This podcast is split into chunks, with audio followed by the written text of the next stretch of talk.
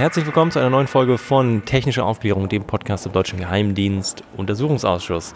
Mein Name ist Felix Betzin, Jonas ist heute nicht da, wir wechseln uns ja fleißig ab, wie ihr vielleicht schon mitbekommen habt. Und ich sitze heute hier mit Daniel Lücking und André Meister für die Auswertungsrunde zusammen. Schön, Jungs, dass ihr da seid. Hi. Hallo. Hallo. Und wir sitzen heute mal zur Abwechslung im Reichstagsgebäude. Da kommt Steinmeier. Und dazu, ah, da kommt der Steinmeier. Das ist aber auch nicht wichtig, was weitermachen. Ja, genau. Er möchte auch nicht in unseren Podcast, fürchte ich. So, so kann es so kann's passieren, wenn man hier im, äh, im Reichstag sitzt. Na gut, okay. Wir lassen uns nicht irritieren und machen direkt weiter. Ähm, warum wir sitzen, dazu sage ich nachher noch was. Und zwar äh, wollte ich aber jetzt ähm, anfangen, kurz den Tag zu erklären. Heute waren ein paar Sachen ein bisschen anders.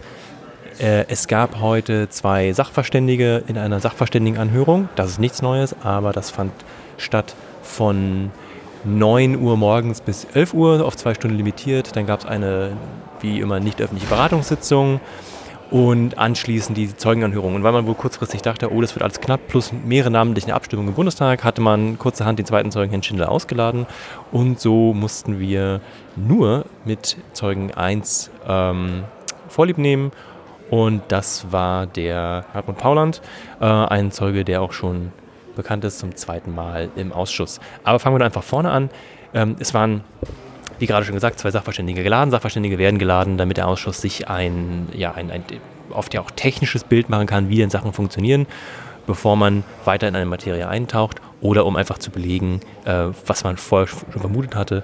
Und das kann man machen durch Gutachten schriftlicher Form oder indem man sie einfach vorlädt und ähm, sie befragt.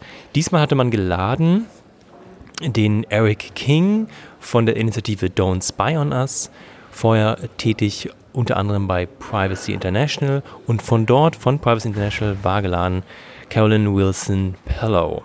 Das ist ähm, jetzt die Fortsetzung der äh, letzten Sachverständigenanhörung von vor zwei Wochen. Da waren ja auch schon vier britische Sachverständige da, aber mindestens Eric King konnte da nicht. Also haben sie jetzt diese zwei Sachverständigen äh, in dieser äh, Sitzungswoche und diesem Sitzungstag nochmal hinterher rangehängt.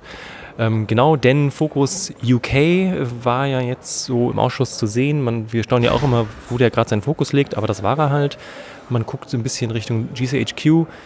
Äh, so wahnsinnig tief wird es wohl nicht mehr werden bei den paar Ausschusssitzungen, die wir noch haben. Zu den Terminen komme ich später nochmal.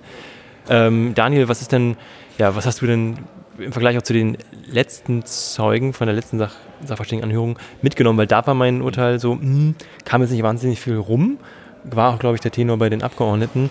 Waren die beiden Zeugen heute hilfreich für den Ausschuss? An sich ja, ich fand auch die letzte Abgeordnetenanhör äh, die letzte Expertenanhörung so ein bisschen schwammig, aber das ähm, kam jetzt bei Eric King besonders äh, nicht so rüber. Der Elefant im Raum, den natürlich keiner sah und den auch niemand ansprechen durfte, war auch in dieser Expertenanhörung Monkey Shoulder. Ähm, wir erinnern uns, die Parlamentarier dürfen Monkey Shoulder nicht nennen, weil dann der britische Geheimdienst, äh, der GCHQ, sagt, äh, nee, äh, wir kündigen die Zusammenarbeit auf und da darf nicht weiter reingeschaut werden. Ähm, und dazu hatte man sich eben halt auch äh, Informationen erhofft seitens der Parlamentarier. Die sind aber nicht handfest zu bekommen, einfach aufgrund der Geheimhaltungsstrategien. Ähm, da können natürlich Initiativen wie Privacy International oder eben halt auch Eric King mit äh, Don't Spy on Us äh, Anfragen stellen. Sie können auch klagen ähm, an entsprechenden Gerichtshöfen, ähm, was die Menschenrechtsverletzungen, die mit der Überwachung einhergehen, ähm, ja, betrifft, aber sie bekommen wenig Auskünfte, weil eben die Sachen als geheim eingestuft sind. Eric King war aber sehr aussagekräftig ähm, über seine Arbeit, weil er nicht nur mit äh, ja, ehemaligen Geheimdienstlern, ähm, sondern eben halt auch mit sehr vielen Rechtsexperten zusammenarbeitet, die beurteilen können, wie sich die aktuelle Gesetzgebung ähm, auswirkt auf die Freiheitsrechte beziehungsweise auf die Grundrechte von Personen und auch wie sich die Befugnisse, die die Dienste haben, ähm, entsprechend im, ja, im Betrieb der Dienste auswirken. Und ähm, er machte an einer Stelle, das fand ich besonders wichtig, sehr deutlich, dass die Dienste sehr intensiv miteinander arbeiten, teilweise in einzelnen Ko äh, Kooperationen, teilweise in äh, groß angelegten Kooperationen, die seit Jahrzehnten bestehen, dass aber die Gremien, die die Dienste in den jeweiligen Ländern zu kontrollieren haben, ähm, sowohl in Großbritannien als auch in Deutschland als auch in den USA, dass eben die Gremien nicht miteinander vernetzt sind und zusammenarbeiten, was äh, eben dafür sorgt, dass äh, auch da wieder bei den Geheimdiensten eine gewisse Übermacht entsteht, die durch äh, parlamentarische Kontrolle nicht aufgefangen werden kann. Ähm, Eric King hat äh, sehr deutlich beleuchtet, wie die Zusammenarbeit äh, der Dienste aussieht, wie eng das Ganze stattfindet. Ähm, es ging dann auch eine ganze Weile um den Aspekt äh, eines No-Spy-Abkommens und äh, Eric King hat deutlich gemacht, dass ähm, es eigentlich nicht im Interesse der Dienste ist, äh, sich zu irgendeiner ja, zu irgendeinem äh, Stillhalten zu verpflichten und gewisse Dinge einfach nicht zu monitoren, ähm, nicht zu monitoren und nicht zu überwachen. Ähm, und er machte halt deutlich, dass wenn es Vereinbarungen gibt, gewisse Bereiche nicht anzuschauen, dann nur, weil man innerhalb der Kooperationen der Dienste eigentlich Doppelarbeit vermeiden will. Und äh, ja, also all das, was er heute vorgetragen hat, das äh, hatte sehr viel äh, Substanz aus meiner Sicht und hielt dann auch den Versuchen ähm, von Abgeordneten wie Tankred Schepanski stand, der natürlich versucht hat, die beiden Sachverständigen wieder zu entkräften und ähm, irgendwie ein Bild zu kreieren nach dem Motto, ja, das, was Sie wissen, ist ja auch nur Zeitungswissen und das ist ja nicht kompetent und wo kommt das denn alles überhaupt her? Er hatte einen ziemlich äh, offenkundigen und flapsigen Angriff äh, gegen Eric King dann auch gefahren und das führte dann zu einem kurzen Eklat, weswegen dann auch die Expertenanhörung nochmal kurz unterbrochen werden musste.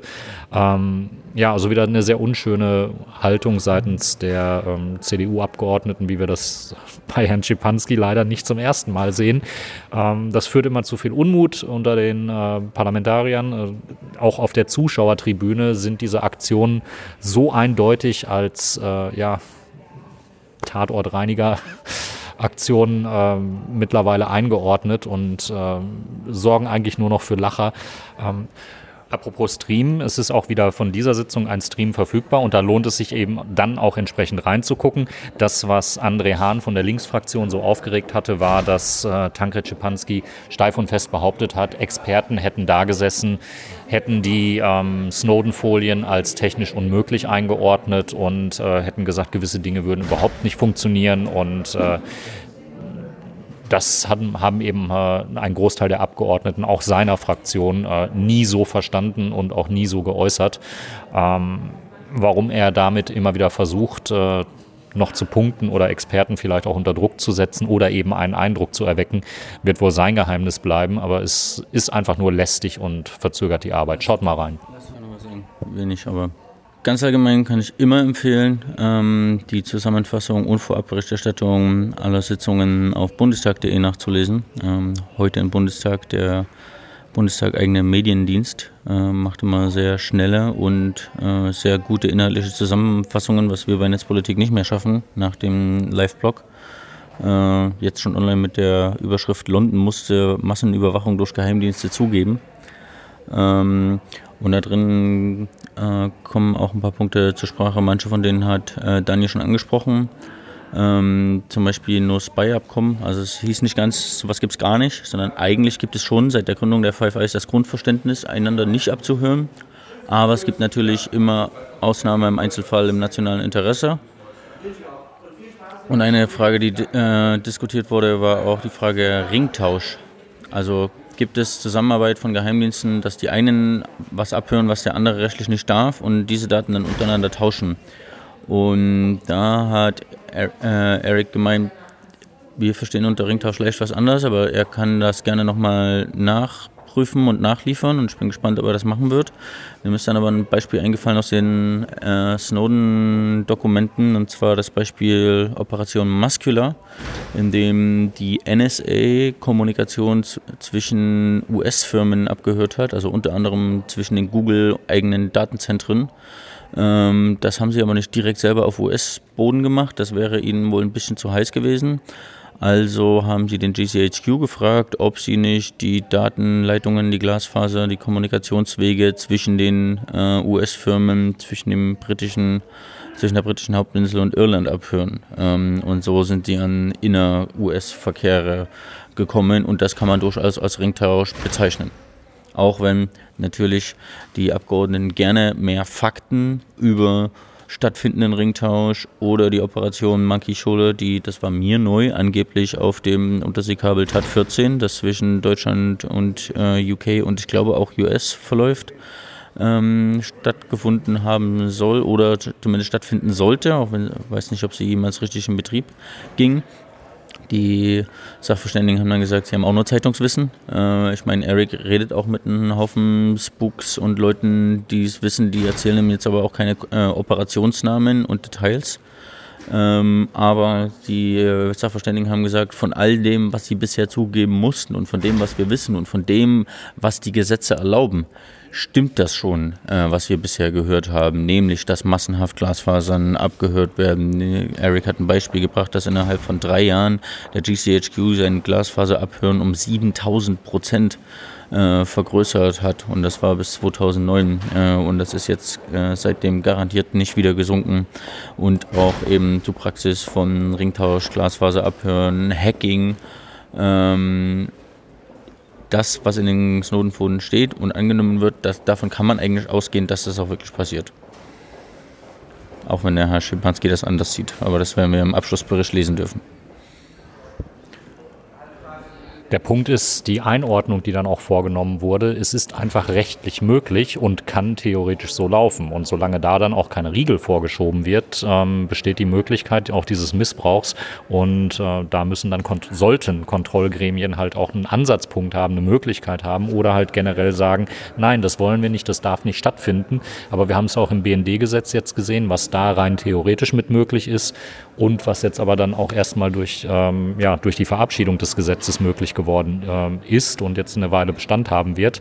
Ähm, da sind schon sehr viele Fehler und Lücken äh, erkannt worden und die sind da und genau um die geht es, dass eben sowas nicht stattfinden soll und dass da ein Missbrauch, ähm, vor, ja, ein Missbrauch vor, äh, verhindert werden soll. Mit rechtlich möglich meinst du, dass es halt momentan noch keine Regel gibt, zu sagen, okay, ein inländischer Geheimdienst darf keine Daten aus dem Ausland beziehen, welche die eigenen Bürger abdenkt, weil man die eigenen Bürger hat, darf man aus gutem Grund nicht selber abhören. Und der Ringtausch besagt ja mal, gut, dann lässt man es halt die anderen machen und man vice versa und tauscht es aus. Also dass es da noch keine gesetzliche Regelung gibt, die genau das verhindert, richtig? Also die die diesen, dieses, den Datentausch dann halt wirklich verhindert. Richtig. Okay. Nur eine Regelung, dass man selber nicht abhören darf. Äh, also wie der BND im Inland. Gut, ähm, dann würde ich sagen, lassen wir doch einfach die Sachverständigen zum ersten Mal bei uns äh, selber im Podcast sprechen. Ich konnte beide nach der Sitzung für ein kurzes Interview gewinnen, habe mich zusammen mit ihnen hingesetzt und da hören wir jetzt mal rein. Äh, vorab, das sind beides englische Muttersprachler. Heute wurde auch im Ausschuss wieder übersetzt über den Übersetzungsservice. Ähm, den kann ich hier so nicht bieten, ähm, darum seht es mir nach. Hier jetzt im O-Ton das Interview auf Englisch. Und wem das nicht zusagt, der kann einfach jetzt auf der Kapitelmarke einen Schritt nach vorne springen. Today I'm pleased to have, for the first time ever in this podcast, two experts that were invited to the special inquiry today. And I am welcoming Eric King from Don't Spy on Us and Carolyn Wilson Paulo from Privacy International. Maybe can we start with you, Carolyn? Um, why do you think they invited you to this inquiry? Um, well, I, I, understand that they were interested in what had been happening in the United Kingdom with regard to surveillance reform there, and both Eric and I have been fairly heavily involved um, since the release of the Snowden documents in surveillance reform in the United Kingdom. So we hope to be able to provide information about that today. So, what did the um, the politicians focus on um, asking you today? When you know, because we had a two-hour expert hearing. Uh, today was capped because of the other um, official program here in the inquiry. So, what did they focus on with their questions? Um, they're fairly wide ranging uh, from what the legal regime looks like in the United Kingdom um, to what details we know about the sharing arrangements between the United Kingdom and Germany, the United Kingdom and the United States, um, to details about the technical method by which things like bulk interception are carried out. And um, maybe I should have asked this first. So, um, Privacy International is is a UK-based organization, and yeah, maybe you can tell us a little bit, a little bit about your focus.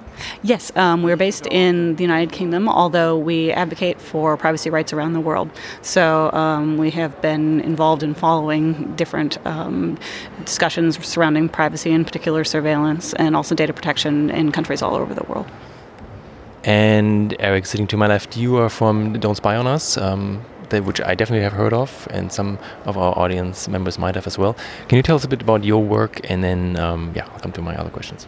Sure. So um, for the last year, I've worked for the Don't Spy on Us Coalition, which is a, a coalition of NGOs, in, including Privacy International, the Open Rights Group, uh, Liberty, uh, Amnesty International, and others, campaigning for um, surveillance reform in the UK. Uh, although I'm representing myself here rather than the uh, the coalition. So, talking about you, Eric, the, the questions that they focused on uh, towards your um, expertise, what what were they circling, covering? My work is mostly focused around um, signals intelligence and, and human rights. Uh, I was very impressed with the committee. Uh, actually, the level of technical understanding is greater than we have in the UK, and that should be to their credit, uh, as well as the uh, I suppose, practical understanding uh, of how agencies operate. Uh, we've just had a year's worth of debate uh, in the UK about our new UK surveillance law, the Investigatory Powers Act, uh, and I wish there were as many politicians uh, with that same level of understanding taking part in the debates in the UK, regardless of the respective views you may hold. It's just good to see uh, an understanding of what's being uh, debated. So uh, here there was a, a great uh, deal of emphasis put on um, things like selecting. Uh, how you go about selecting um, communications uh, when you undertake um, bulk or mass surveillance, um, which is not a discussion you see very often in Parliament or, or, or elsewhere. Um, that along, alongside intelligence sharing, which I think is one of the more uh, problematic areas of um, how intelligence is currently working, was um, I was very pleased to, to, to see them uh, trying to grapple with those questions. What is the uh, background in, in the UK? I mean, there's no special inquiry since Germany apparently is the only country that has an official parliamentary special inquiry into this. But you just mentioned a year of debate. Uh, a, debate debate just circling around a law that was passed anyway, or was there a debate uh, to even like pass a law or not within politicians, within, within Parliament? How did how was it in the UK? So when Snowden happened, uh, the UK, like most countries, uh, responded uh, as they tried to, to understand what to do, what's the right process to take. The government was trying to work out what do we deny, what do we confirm.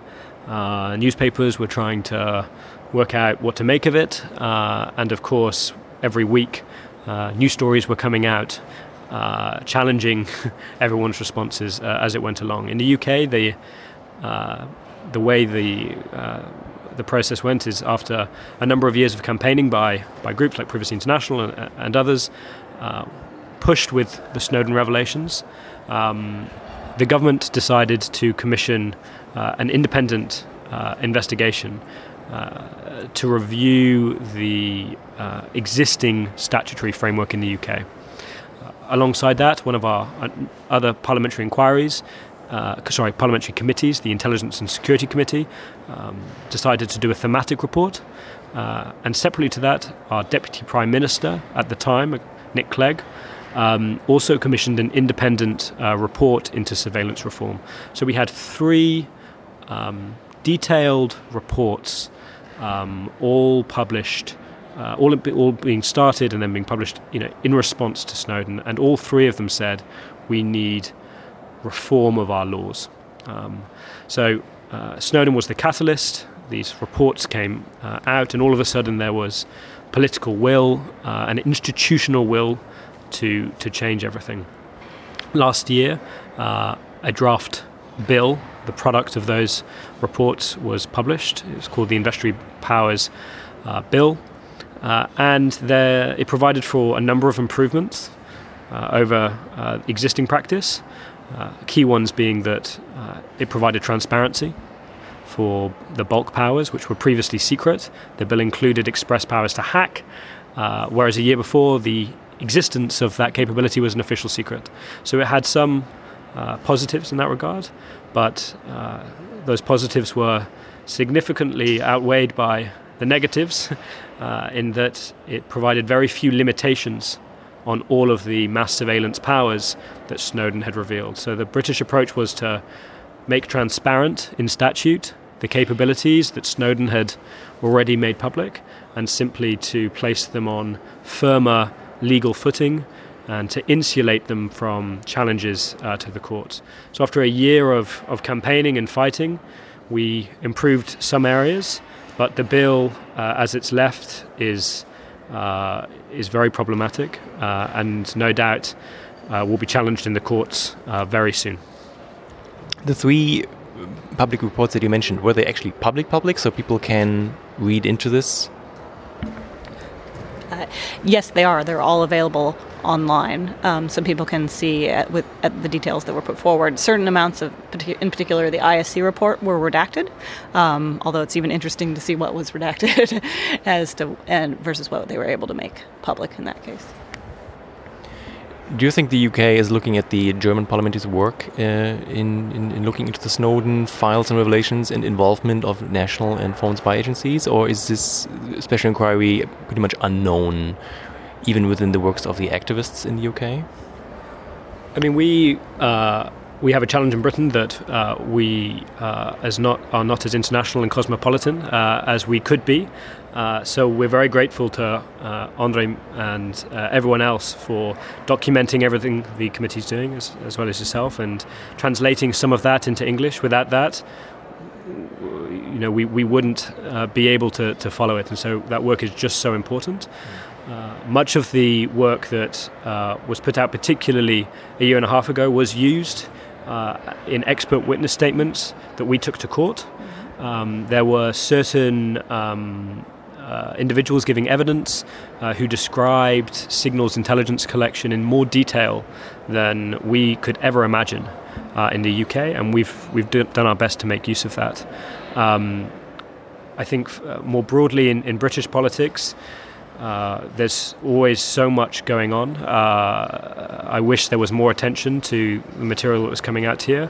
Um, probably uh, the most attention uh, that, the, that, the, committee receives outside of us is from uh, the intelligence agencies themselves in the UK, who I understand are trying quite hard uh, to stop uh, information coming out about UK involvement. Do you think that your expert knowledge that you delivered today is helping the cause of the German inquiry from just from the feedback that you have maybe gathered now in the break? Do you think that uh, it was a valuable addition to taking a deeper look into the um, yeah into the uh, workings in interworkings of the spy agencies. Does it help the German inquiry's course? Do you think? Certainly hope so. I mean, as an international organization, as Eric has already described, we think that taking the comparative approach and being able to understand the different approaches that nations and internationally is being taken to surveillance um, is very helpful for anyone who's trying to understand the scope of their surveillance um, regime. And in particular, as we've heard from this committee, as we, we encountered in the United Kingdom, as we've seen in other places like the United States, um, it's a bit of a puzzle putting together all the pieces from publicly available information. And so hopefully, what we've been able to do is add a piece to that puzzle for the committee. All right, then thank you very much for your time and uh, safe travels. Dann geht es hier weiter im Programm, ähm, genau wie es auch im Tagesablauf weiterging. Nach den Expertenanhörungen bis 11 Uhr gab es die nicht öffentliche Beratungssitzung die war wohl auch Teil äh, des Grundes, warum man Herrn Schindler ausgeladen hat, weil man dachte, das geht wohl heute ein bisschen länger, denn ähm, der Ausschuss hat sich hier mit dem Thema der letzten Tage beschäftigt und zwar, wir haben es letztes Mal schon erwähnt, den Wikileaks Leak zu Ausschussdokumenten und der Frage, der auch der deutschen Presse nachging, wo die Daten nun herkamen. Es gab ja bekanntlich den Bundestagshack äh, 2015, früher 2015. Da gab es äh, wilde Spekulationen aus ähm, diversen äh, ja, Media-Outlets, dass doch die Daten denn von da kämen und das hieße ja, der Ausschuss sei auch mitgehackt und ähm, und denn bestimmte Unterstellungen, dass es ein ganz bestimmter ausländischer Nachrichtendienst war, alles natürlich mit unbelegten Quellen. Und dem wollte auch der Ausschuss auf den Grund gehen und hatte sich entsprechende ähm, ja, Experten geladen. Und diese, Anhö äh, diese Beratungssitzung dauerte dann entsprechend lang. Und ähm, hier hatten wir die Chance als Podcast äh, Martina Renner von den Linken für ein Statement nach der Sitzung abzufangen. Und da hören wir jetzt mal rein. Schönen guten Tag, Frau Renner. Ähm, ich habe eine Frage heute, wie, ja, heute gab es eine Beratungssitzung heute Vormittag. Ähm, da werden ja normalerweise immer interessante Sachen besprochen, ob jetzt neue Zeugen geladen werden und äh, überhaupt der Verlauf des Ausschusses. Ähm, es gab keine Statements, weil es nichts zu berichten gab, oder wie üblich nach den Beratungssitzungen. Oder haben, gibt es etwas, was Sie äh, dem Podcast hier mitteilen wollen, den Hörern?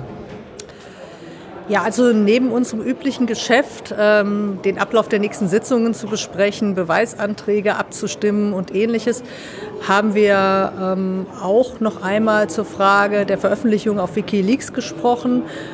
Wir hatten ja schon im Vorfeld auch öffentlich gesagt, äh, dass die Opposition wünscht, dass ähm, aussagefähige Vertreter vom BSI, also vom Bundesamt für die Sicherheit und Informationstechnik, vom Bundesamt für Verfassungsschutz und aus der Bundestags-IT da sind.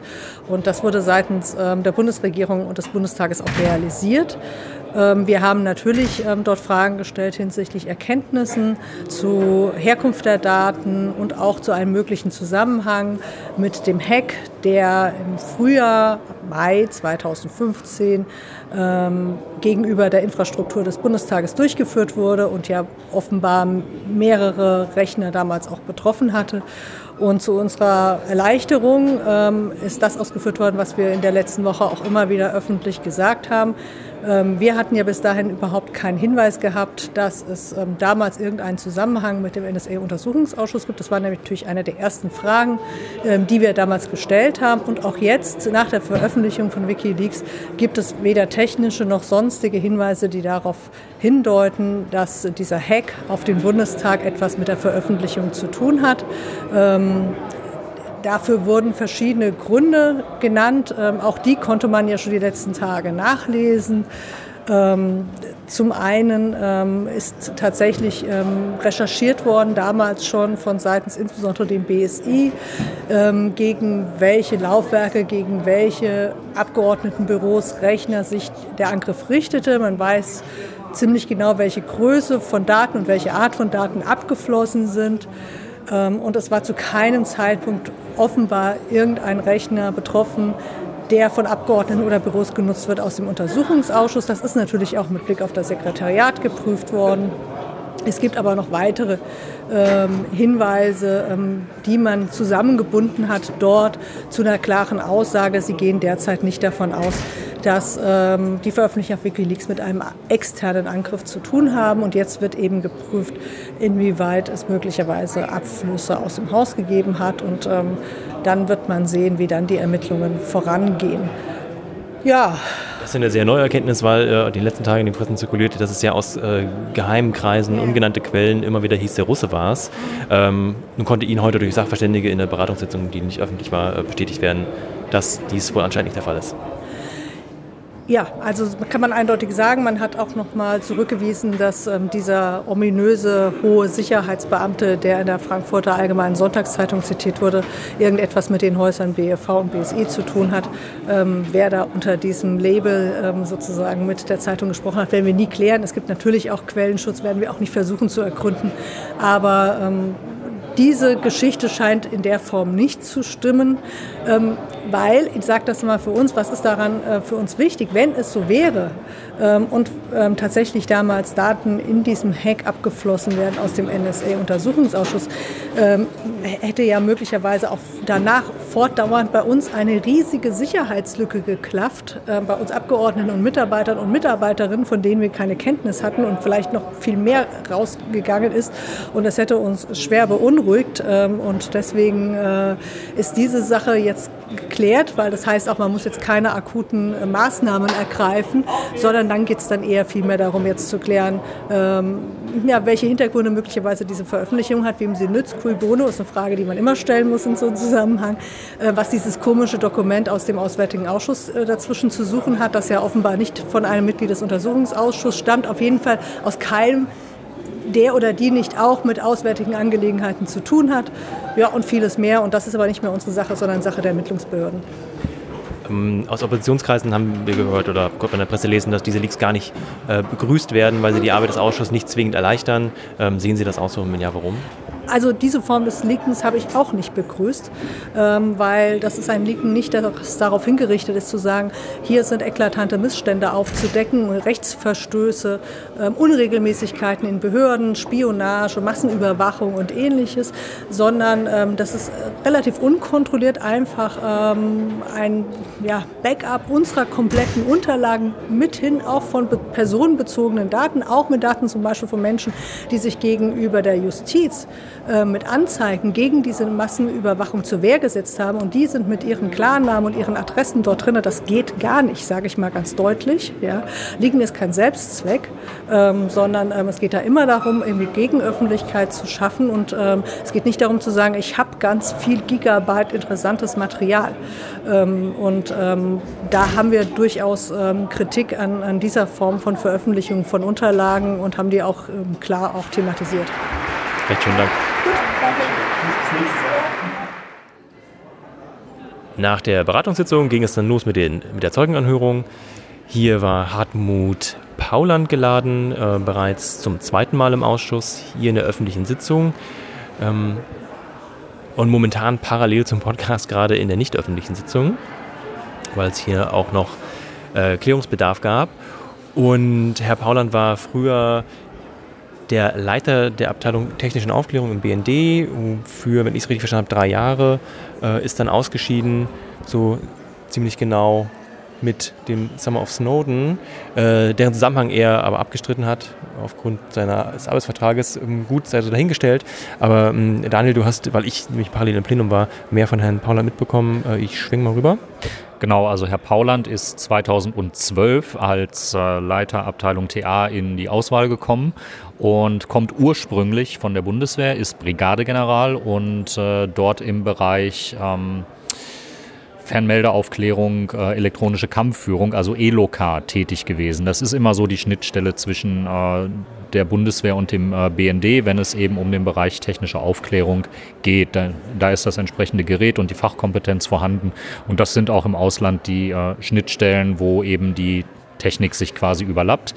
Ähm, Herr Pauland hat dann, wie gesagt, 2013 angefangen, kam dann im Summer of Snowden ähm, auch sehr unter Druck, entsprechend die ähm, ja, Nachfragen des Parlaments ähm, alle auch zu beantworten, musste, so hat das dann auch in der Sitzung dargestellt, auch viel reisen, um entsprechend alle ja, Dinge in Augenschein zu nehmen und äh, ist dann im August äh, 2013 wohl äh, gesundheitlich angeschlagen gewesen und hatte wohl einen Schlaganfall und irgendwann später sei auch ein Herzinfarkt dazugekommen, was dafür gesorgt hat, so hat er es dann heute auch geschildert, dass er eigentlich in der Phase ja, bis Ende des Jahres 2013 quasi nicht äh, wirklich einsatzfähig war, ähm, vertreten wurde durch äh, DB, ähm, Informationen hauptsächlich auch durch DB ähm, erhalten hat ähm, zwischendurch noch eine Reha-Phase machen musste und ähm, ja, regulär endete seine Zeit in der Abteilung TA dann zum 31.12.2015. Das hat er auch nochmal so klargestellt. Ähm, das sei eine geplante, ein geplantes Ende gewesen und keine Reaktion auf irgendein dienstliches Fehlverhalten. Und äh, ja, der Zeitraum von ziemlich genau drei Jahren ist eigentlich auch eine übliche Standzeit, also eine übliche Verwendungsdauer. Ähm, und er ist nach dieser Verwendung im BND so nennt man das im, äh, bei Bundeswehr und beim Nachrichtendienst, Verwendung, Menschen werden verwendet, ähm, ist er dann jetzt wieder ähm, in die Bundeswehr zurückgegangen und äh, wieder für das Verteidigungsministerium irgendwo eingesetzt.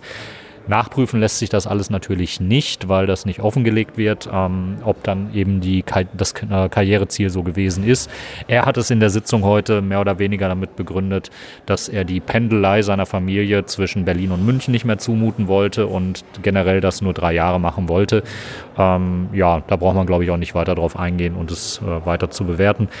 Ähm, er beschrieb seine Arbeit in der Abteilung äh, TA als Stabsarbeit. So hat er das auch in seiner ersten äh, Aussage, die er im Mai 2015, am 21. Mai schon mal gemacht hatte, ähm, getan. Stabsarbeit heißt, es gibt klare Hierarchien, klare Definitionen, wer für was verantwortlich ist. Und ähm, ja, insofern zeichnete er halt für vieles äh, heute nicht verantwortlich. Ähm, der Ausschuss versucht ja seit langem herauszukriegen, nach welchen Kriterien Selektoren ausgewählt werden, die dann ähm, entsprechend gesteuert werden. Und das hat sich in den letzten Sitzungen immer weiter auf die allerunterste Ebene der Bearbeiter verlagert. Und äh, auch Herr Pauland war ähm, heute mit Aussagen vertreten wie Selektoren, äh, die sind nie über meinen Tisch gegangen und äh, hätte er persönlich selbst nie zu Gesicht bekommen. Und ähm, er wollte sich nur eben mit der Metaebene befasst haben. Diese Metaebene, sprich, wie handhaben wir Selektoren und was muss aussortiert werden und welche Weisungen sind zu erstellen, das ist eigentlich auch sein Aufgabenbereich. Und äh, da musste er halt auch viel Kritik einstecken, als der Ausschuss dann heute beleuchtet hat, wie man eben zunächst auf, das, äh, auf die Snowden-Leaks reagiert hat, wie dann in Etappen äh, Selektoren rausgenommen worden sind aus der Steuerung, teilweise ausgelöst durch die Kanzlerin, die gesagt hat, ähm, Ausspähen unter Freunden, das geht gar nicht.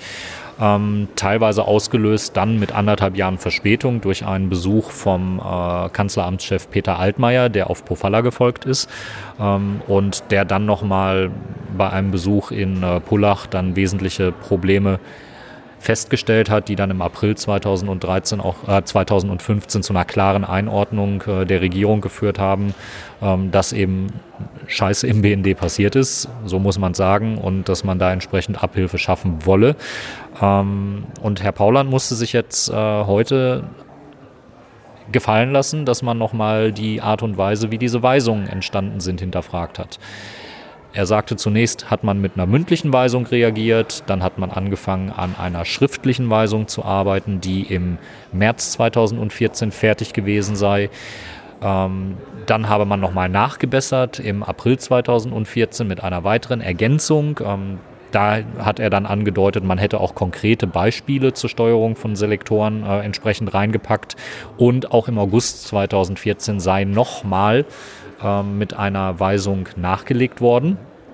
Insgesamt aber hat das alles nicht ausgereicht und hat auch den Kriterien nicht entsprochen, die das Kanzleramt dann im März 2015 sehen wollte. Und es konnte vor allen Dingen auch nicht erklären, ähm, warum da diese Lücke entstanden ist zwischen dem Ende der Amtszeit von Herrn Pofalla, der ja im Dezember 2013 dann zur Deutschen Bahn gewechselt ist, und dem Tätigwerden von ähm, Kanzleramtsminister Peter Altmaier ähm, im März 2015. Also da ähm, hat man seitens der Parlamentarier nochmal versucht, eine Erklärung zu finden, ähm, warum denn im Kanzleramt nicht schon viel detaillierter Nachfragen gestellt worden sind nach dem Summer of Snowden, nach den Einordnungen von Merkel. Und auch da wollte Pauland nur in der nicht öffentlichen Sitzung ähm, entsprechend weiter darauf eingehen. André, du hast mir in dem Vorgespräch zur Sendung äh, hast mich darauf hingewiesen, dass es wohl einen interessanten Fakt wieder um diese Verwendung und Herausnahme von bestimmten Selektoren gab. Ähm, also erst hieß es, ja, es wurden europäische Ziele abgehört, dann wieder nicht, nachdem äh, ja, bestimmte Sachen publik wurden und dass aber dann doch wieder Selektoren eingestellt wurden. Kannst du das irgendwie nochmal gerade rücken für, für uns Hörer?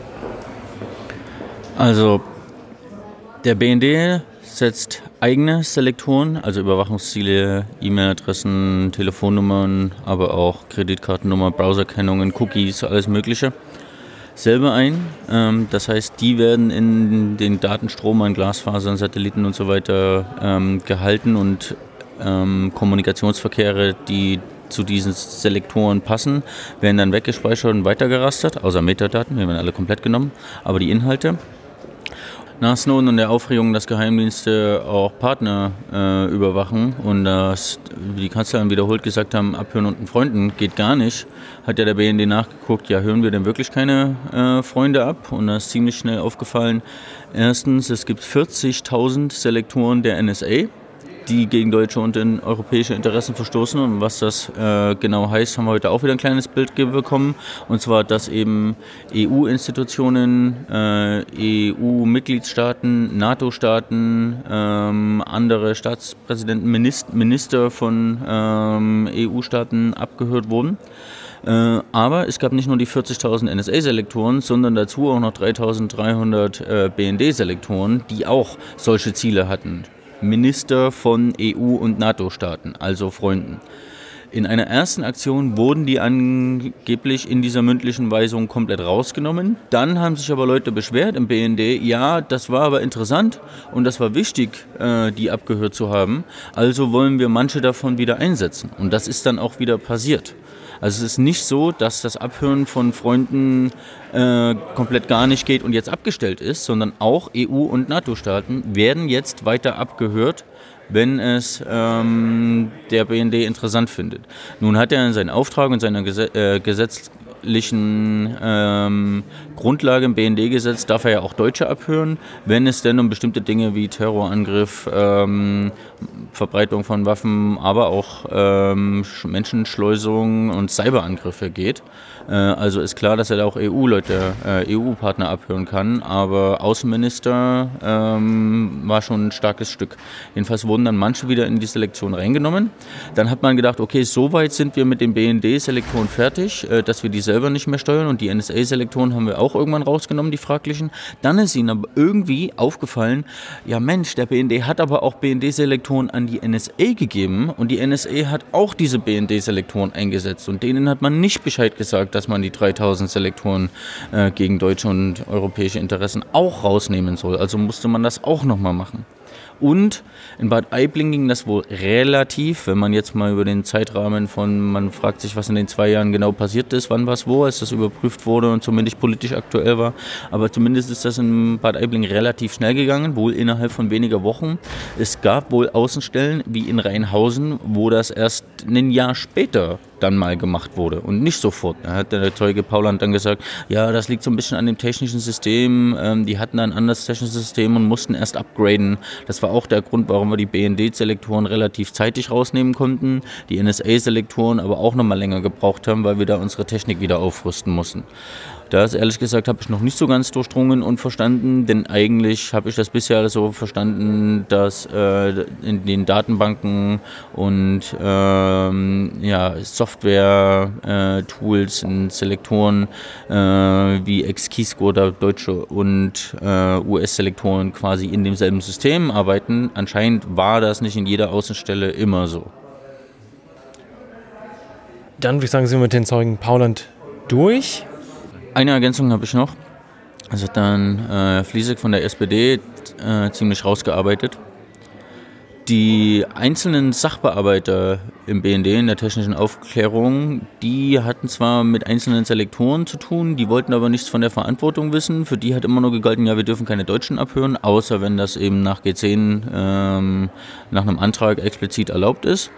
Und die haben nie gesagt bekommen, EU und NATO-Staaten gehen gar nicht. Und dann irgendwann war aber diese politische Diskussion, das ist sehr heikel. Angeblich gibt es da in Aktenkommunikation auch interne Mails, wo gesagt wird, also wenn das rauskommt, dann ist die Kacke am Dampfen in der Öffentlichkeit, dann haben wir politischen Skandal. Hier müssen wir sehr vorsichtig sein aber die einzelnen Mitarbeiter waren nicht dafür verantwortlich. Der BND-Präsident will auch nicht davon gewusst haben, weil das alles Teil der äh, Abteilung technische Aufklärung war. Der Leiter der Abteilung technische Aufklärung will aber auch nicht davon gewusst haben. Also hier geht weiter dieses Spiel. Niemand will dafür die politische Verantwortung tragen. Und er wurde heute auch e explizit gefragt, wer trägt denn die politische Verantwortung dafür, wenn die BND-Abteilung technische Aufklärung Partnerstaaten in EU und NATO abhört. Er jedenfalls will es nicht gewesen sein, alle anderen BND-Zeugen bisher aber auch nicht. Und das Kanzleramt sowieso nicht, weil die schieben alles auf den BND. Und das war ja interessant. Ähm, er hat an einer Stelle seine Aussage auch relativ früh, als er nach der Verantwortung gefragt worden ist, äh, pauschal vom BND gesprochen. Die Verantwortung hat der BND, aber dann auch wieder kein einzelner Abteilungsleiter. Und äh, was, was ich noch ein bisschen interessant fand, war, dass er ja auch keine Verantwortlichkeiten benennen konnte, wenn es darum ging, ähm, wer in diese gemeinsam genutzte Einrichtung, die Blechdose, äh, also Suslak in Bad Aibling, dort rein durfte und wer eine Autorisierung hatte. Also selbst er als Abteilungsleiter technischer Aufklärung hat dort keine ähm, keinen Überblick, wer da alles rein darf. Und das sind eigentlich Dinge, die äh, können so nicht laufen, wenn keine Verantwortung da ist und auch nicht klar ist, wo die einzelne Verantwortung aufzuhängen ist. Dann läuft da etwas grundverschieden. Eine Unterabteilung, die einen interna eine international relevante Kooperation an der Spitze des BND und an Informationssträngen des äh, Kanzleramtes vorbei ähm, managt, durchführt. Ähm, das darf es strukturell eigentlich gar nicht geben. Und dass es das trotzdem gegeben haben soll, da müssen wir jetzt entscheiden, ob wir das dem Kanzleramt glauben und ob wir die Unwissenheit auch äh, der BND-Spitze diesbezüglich akzeptieren. Gut, dann stelle ich fest, wir sind am Ende der öffentlichen Sitzung hier angelangt, denn mit einem Zeugen, äh, mit diesem Zeugen war dann auch die öffentliche Sitzung vorbei. Direkt nach Ende der Anhörung hatte ich die Chance, Konstantin von Notz, den Obmann der Grünen, abzufangen für ein Statement. Und ja, hören wir jetzt mal rein. Herr von Notz, der Zeuge Herr Pauland war heute zum zweiten Mal im Ausschuss, äh, wurde wiederholt geladen in die öffentliche Sitzung. Was waren für heute für Sie die Schlüsselerkenntnisse dieses Zeugen? Ich glaube, dass ähm, äh, der Zeuge Pauland ähm, ein wichtiger Zeuge tatsächlich ist, der in einer sehr relevanten Zeit da Verantwortung getragen hat und dass er eigentlich ähm, uns aufrecht ähm, und straight gesagt hat, wie er die Dinge wahrgenommen hat. Und ähm, äh, ich weiß, dass das jetzt so ein bisschen nebulös klingt, aber gerade weil es keine Tiefenschärfe gegeben hat, war das für uns sehr aufschlussreich, was passiert ist und was eben auch nicht passiert ist. Wir haben jetzt und das kann man halt in der öffentlichen Sitzung dann immer nicht so machen. Wir haben jetzt aufgrund der Dinge, die wir noch in Akten stehen haben und bestimmter Sektoren und so weiter, können wir da jetzt nochmal gut nachgreifen. Wir haben aber, ich habe den Eindruck gehabt, der Zeuge war mit uns äh, aufrichtig und ähm, also uns hilft das einen Schritt weiter. Auch wenn vielleicht sozusagen heute der große neue Erkenntnisgewinn gefehlt hat, aber äh, trotzdem war es eine gute Sitzung. Ja, da würde ich sagen, dann war das der ja, fast schon die letzte, auf jeden Fall die letzte Sendung für dieses Jahr. Wir sind fast am Ende. Ähm, ja, von Folge 51 hier im Podcast. Herzlichen Dank auch nochmal an alle, die uns äh, beglückwünscht haben zur 50. Folge. Äh, wir haben uns genauso gefreut. Ähm, hätten nicht gedacht, dass äh, wir jemals so weit kommen und wir sind auch noch lange nicht am Ende. So viel sei verraten. Obwohl es nur noch vier Sitzungen gibt. Ähm, zwei im Januar, zwei im Februar und dann ist vorbei. Alle Termine findet ihr bei uns auch auf der Webseite. Ähm, vielleicht eins im Vormerken: 16.02. letzte öffentliche Anhörung und es ist bereits mir bestätigt worden, dass wir dann die schon lange angekündigte Bundeskanzlerin als Zeugin im Ausschuss hören werden.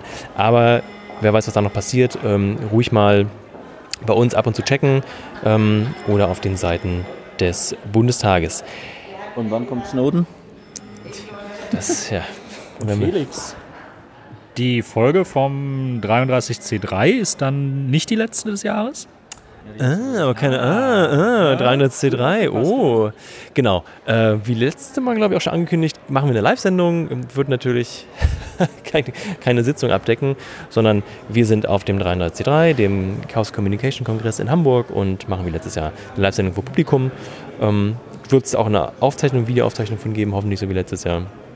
Ansonsten, wer da ist, bitte sprecht uns an. Damit auch ein Shoutout to, äh, zu to Johannes. Johannes, einer unserer Hörer, war heute da. Hi Johannes, danke nochmal, dass du da warst. Hatte ein bisschen wenig Zeit, wir mussten nämlich direkt loshechten zum Podcasten. Äh, cool, ich kann damit nur äh, alle einladen. Äh, es gibt nur noch vier Termine, kommt doch auch mal rum. Äh, ich glaube, Johannes fand es ganz schön spannend. Äh, und ja, die verkaufen auch Club Mate, falls ihr euch da versorgen wollt oder uns auch versorgen wollt. Damit ähm, seid ihr ganz herzlich eingeladen. Ansonsten, wir danken den Flatterspendern wie immer und äh, für alle Direktspender hier ein großer Shoutout an Eberhard, an Michael, Jörn, Thomas, Jan, Katrin, Janif, Henning und Peter. Recht herzlichen Dank für eure Unterstützung. Ähm, und natürlich auch an, wow, tada, 1000 Twitter-Follower. I can't believe it, wir sind vierstellig. Ähm, ich freue mich, dass, ja, dass euch das interessiert, was hier passiert. Und ähm, auch, dass unsere Hörerzahlen stetig steigen.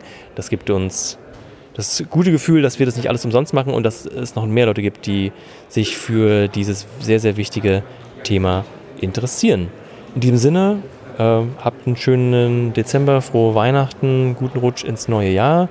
Wir sehen uns und hören uns vielleicht auf dem Kongress. Bitte sprecht uns an und sehen uns sonst im nächsten Jahr wieder.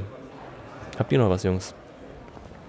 Außer, dass wir jetzt noch dringend einen Monkey Shoulder trinken müssen? Nein. Monkey Shoulder, es gibt jetzt auch als Getränk, habe ich gehört. Das gab es Ja. vorher schon. Man darf nur nicht, man darf nur nicht, äh, wenn man als, äh, ob man im Ausschuss sitzt, dieses Wort benutzen. Ist jetzt, da ist es verboten. Ne? Man muss es jetzt anders nennen.